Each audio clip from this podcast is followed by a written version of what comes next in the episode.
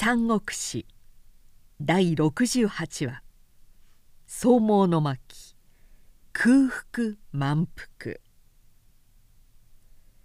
一時この樹春を捨て本城他へ移されては。という楊大将の意見はたとえ暫定的なものにせよひどく悲観的であるが演術皇帝をはじめ諸大将誰あってそれはあまりにも消極臭くすぎはしないか。と反対するものもなかった。それには理由がある。誰も口にはしないが実を言えば内部的に大きな弱点があることを誰も地質しているからだった。というのはこの年受春地方は水害が続いて五穀熟せず病人病魔は続出し陶器の兵糧も甚だ心もとなかった。ところへこの閉閣を受けたのでそれも指揮の振るわない一員だった。で楊大将の考えとしては皇帝の眷属と本軍の大部分を水害地区の外に移し一つに兵糧自給の策とし二つには目前の敵の英気を避け遠征軍には苦手な陶器を超える覚悟で時々奇襲戦術をもって報いおもむろに事態の変化を待とうというのである。なるほど。それが万全かもしれない。長い沈黙は続いたがやがておのおのうなずいた。演術皇帝も「その儀しかるべし」と許容あって立ちどころに大々的脱出の手配にかかった。李鵬学習陳記両郷の四大将は後に残って受春を守ることになりこれに属する兵はおよそ10万。また演術とその眷属に従って城を出てゆく本軍側には少子24万人が付随し不幸急走の金銀珍宝は言うまでもなく軍用の貨物や文書観察なども皆昼夜車に積んで陸続と搬出しこれを淮水の岸からどしどし船積みしてどこともなく運び去った。演術も古獣の真ももちろんいち早く淮水の彼方へ渡って遠く難を避けてしまった。残るはただ満々たる水と空外に等しい城があるばかり。曹操以下寄せての30万が城下へ殺到したのは実にその直後だったのである。ここへ来て曹操もまた大いに弱っていた。樹春へ近づくほど水害の状況がひどい。想像以上な疲弊である。城内の町はわからないが郊外百里の周囲はまだ洪水の跡が生々しく田は泥海と化し道は泥没し百姓は皆木の皮を食ったり草の葉に路面をつないでいる状態である。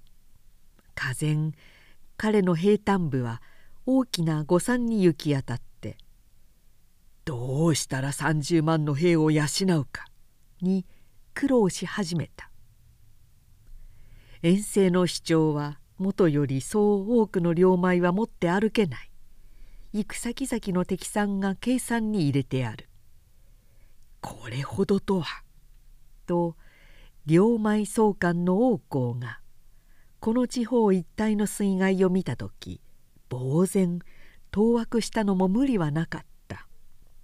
それも7日や10日はまだ何とかしのぎもついてゆく。半月となると答えてきた。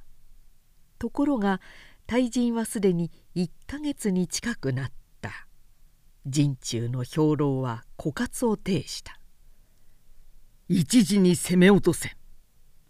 無論曹操も焦り抜いている。しかし工場作戦の方も水害のため兵馬の動きは不活発となるし城兵は頑強だし容易にはかどらないのである。そこで曹操は呉の孫作へ当てて一生したため早馬で飛ばした。周公の天血は水管聖兵は痩せ火場は衰う。五千来るを待つや急なり自前十万は百万機に勝る。呉の孫作はすでに曹操との軍事経済同盟の約束によって太鼓を渡り南の方から進撃の途中にあったが曹操の書簡を手にして「すぐ両米を運送せよ」と彼の恋に応じるべく本国へ手配を言い合った。けれど何分道は遠い。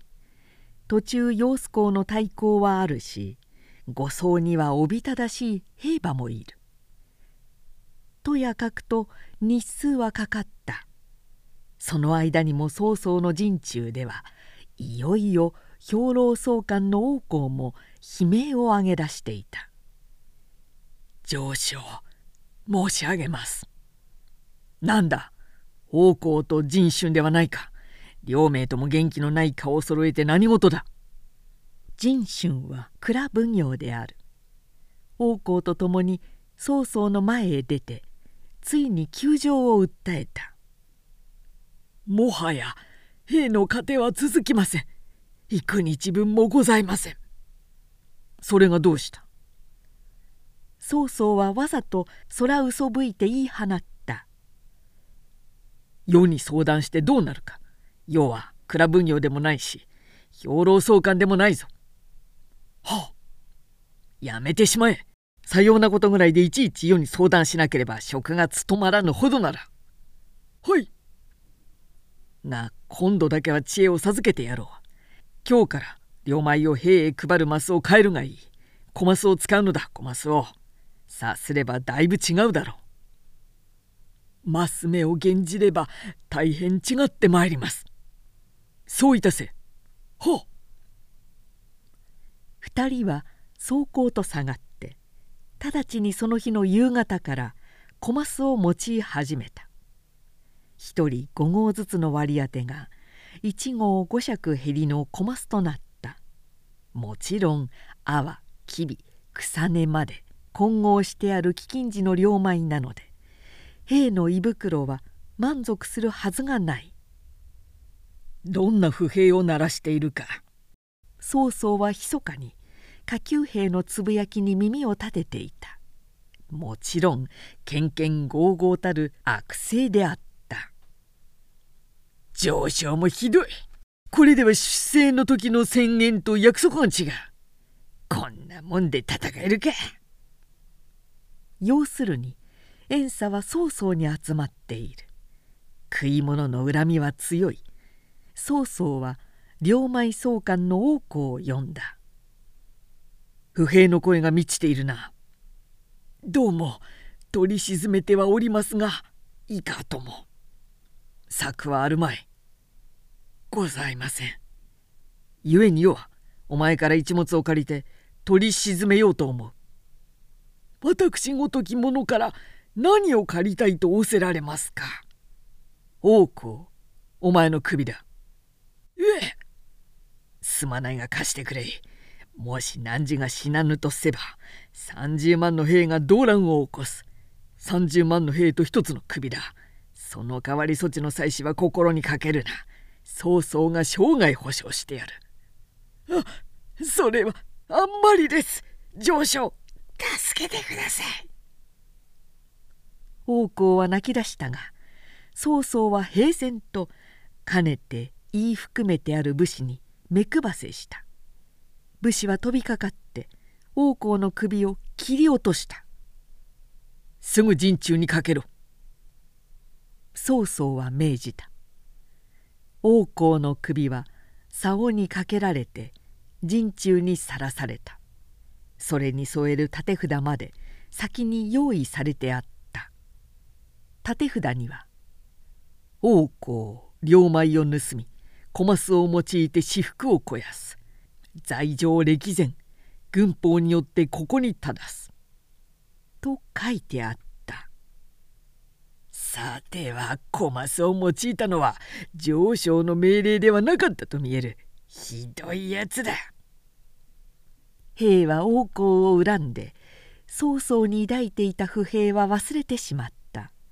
その式一変の転機をつかんで曹操は即日大号令を発した。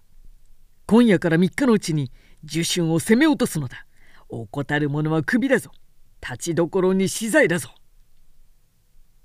その夜曹操は軍票に率先して自ら堀際に立ち堀を埋めて押し渡れ焼き草を積んで縄文櫓を焼き払えと必死に下知した。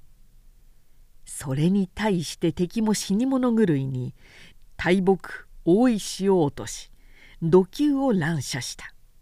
矢に当たり石に潰される者のの死骸で堀も埋まりそうだった。ためにひるみ立った寄せ手の中に身をすくめたままで前へ出ない副将が2人いた「卑怯者!」曹操は知ったするや否やその2人を切ってしまった。まず味方の卑怯者から先に成敗するぞ。自身。馬を降りて土を運び草を投げ込み一歩一歩城壁へ肉薄した。軍医は一時に奮い立った。一体の兵は城によじ登り早くも踊り込んで内部から城門の鎖を断ち切った。どっと歓声を上げてそこから突っ込む。包みの一角は破れた。洪水のように寄せての軍馬は流れ入る。あとは殺戮あるのみである。首相の李鵬以下ほとんど切り殺されるか生け捕られてしまい自称皇帝の建てた二石球金門首楼電車壁画ことごとく火をかけられて受春城中一面の大グレンと化し終わった。息もつくな。すぐ船いかだを整えてワイを渡り演術を追って最後のとどめを与えるのだ少領たちを特例してさらに追撃の準備をしている数日の間に慶州の劉氷が先の長州と結託して不穏な規制を上げている。と京都からの急報である。曹操は眉を潜め長州はともかく劉氷が動いていては悠々しい大事となろうかもしれぬ。と生徒を半ばにしてすぐ都へ引き上げた。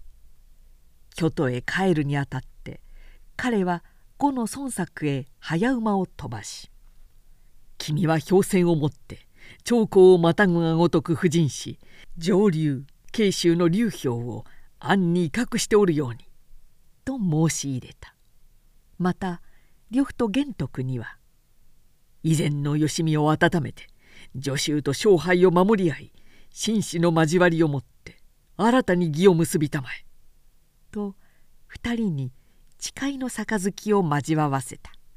そして劉玄徳へは特に「もうこれで呂布にも依存はあるまいから五辺も予習を去り元の勝敗の城へ帰られるがよい」と命じた。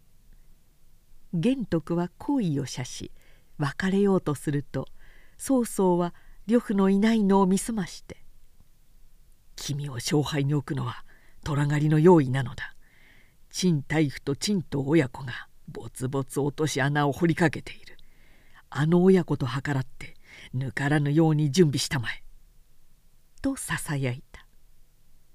かくて曹操はコートの憂いにも万全を期しやがて総軍を引いて京都へ帰ってくると段外五州という2名の増軍の野将が紙幣を持って長安の李閣と各氏を撃ち殺したと言ってその首を朝廷へ献上しに来た。李閣各氏は長安大乱以来の朝敵である。公家百貫は思わぬ吉次と喜び合って帝に奏上し談話五州には恩賞として官職を与えそのまま長安の守りを命じた。太平の機運が近づいた」となして長屋は岩塩を催して祝った。町には二個の逆賊の首が7日間さらされていた折もおり生徒から帰還した曹操の兵30万もこの祝日に出会ったので飲むわ食うわ踊るわ巨都は一時満腹した人間の顔と祝賀の一色に塗りつぶされた。